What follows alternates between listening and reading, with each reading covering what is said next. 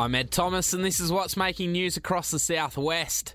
Senior Sergeant of the Colac Police Department, Stephen Bull, is reminding firearm holders to ensure their guns are safely secured.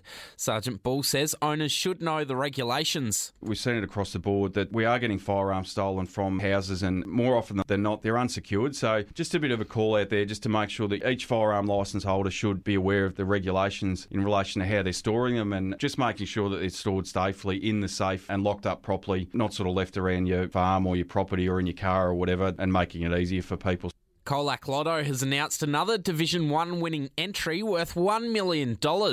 Rachel Hardman from Colac Lotto says there's a chance we'll never know who won the Division 1 prize. We have been busy and we've had a lot of people coming through that are very excited as well, checking their tickets. So generally with the first division they will get a phone call. So there may be a chance that we in store will never find out who the actual winner is. All we know is that it was a registered ticket, so bought in store on a Tatts card. Biggest congratulations and we hope they have fun spending their money. Local member for Polwarth, Richard Riordan, has praised the Corangamite Shire for being proactive in their roadside grazing program. The grazing period has begun and runs until April, with Mr. Riordan saying it's an easy way to keep roadside beds down. We welcome Corangamite Shire a bit ahead of most of our other rural shires. They've got a very proactive uh, roadside grazing plan over there. So well done, Corangamite Shire, it's a low cost, easy way to help keep roadside beds down where it becomes really out of control all throughout the Corangamite Shire. Following last week's extreme weather, the SES received over 500 requests for assistance across the southwest alone on Friday, with around 60 jobs completed once conditions allowed on Saturday.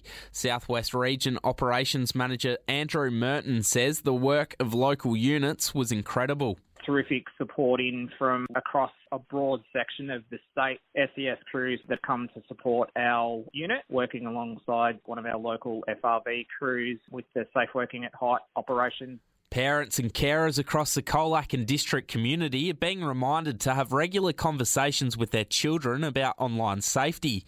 The eSafety Commissioner Julie Inman Grant is urging families to adopt basic safety measures. We want local parents and carers to have regular conversations with their children about what they're doing online and who they're talking to, particularly during the younger years. And for local parents, we've got esafety.gov.au where we've got an eSafety guide and a parent's guide that they can access access at any time. Four Victorian regulators have joined forces this week to ensure safety on construction sites as part of the Build Aware initiative.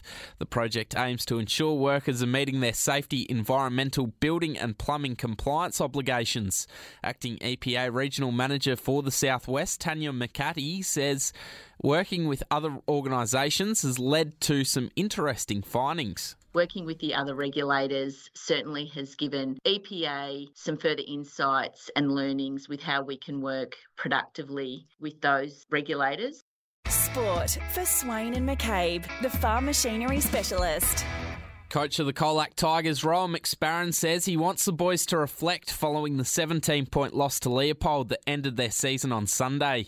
McSparron says you can't get the job done if skill execution is poor uh, we just didn't take our chances again. We butchered the ball and our skill execution just wasn't up to standard and can't get the job done if you can't hit targets. Just to reflect a little bit on their personal performances over the last few weeks and, and try and get better for next year. I, I think we had big parts of both games where we controlled a lot of the ball and we just weren't able to execute. Ahead of Alvie's first grand final since 2005, Andre DeLorenzo says the boys are ready to go.